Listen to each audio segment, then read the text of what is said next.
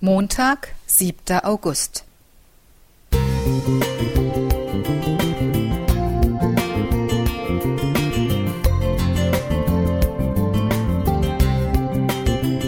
Ein kleiner Lichtblick für den Tag.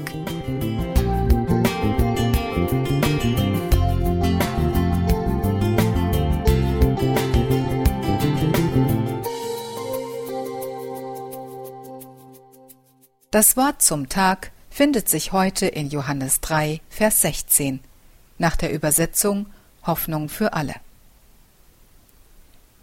Denn Gott hat die Menschen so sehr geliebt, dass er seinen einzigen Sohn für sie hergab. Jeder, der an ihn glaubt, wird nicht zugrunde gehen, sondern das ewige Leben haben. Unzählige Zuschauer raten regelmäßig von der Couch aus bei der TV-Sendung Wer wird Millionär und fiebern mit den Kandidaten mit. Ein Jahr nach Erstausstrahlung in den USA war John Carpenter Gast in der TV-Show.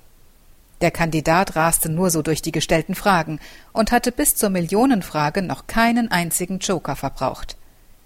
Die letzte Frage bezog sich auf einen Auftritt eines US-Präsidenten in einer Fernsehserie. John entschied sich, seinen Vater als Telefonjoker anzurufen. Anstatt seinen Vater um Rat zu bitten und ihm die gestellte Frage vorzulesen, teilte er ihm mit, dass er die Million gewinnen würde, da er die Antwort bereits kenne. Der Moderator und das Publikum waren außer sich.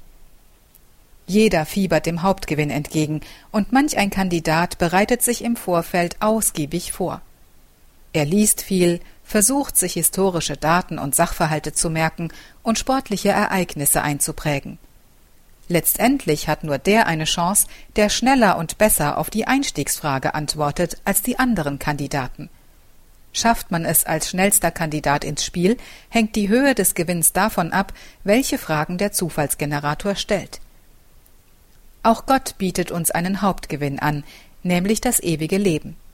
Wir müssen nicht der Schnellste sein, um eine realistische Chance darauf zu erhalten. Wir sind auch nicht vom Unwissen oder Wissen anderer abhängig oder müssen darauf hoffen, dass der Zufallsgenerator die für uns passenden Fragen auswählt. Gott schenkt jedem die Chance. Er hat seinen einzigen Sohn für uns geopfert, damit wir diesen Hauptgewinn entgegennehmen können. Und doch wird dieses Geschenk von so vielen Menschen ausgeschlagen.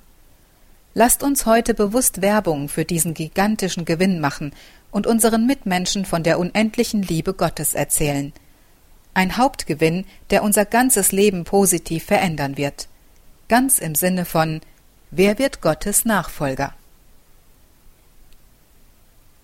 Annika Geiger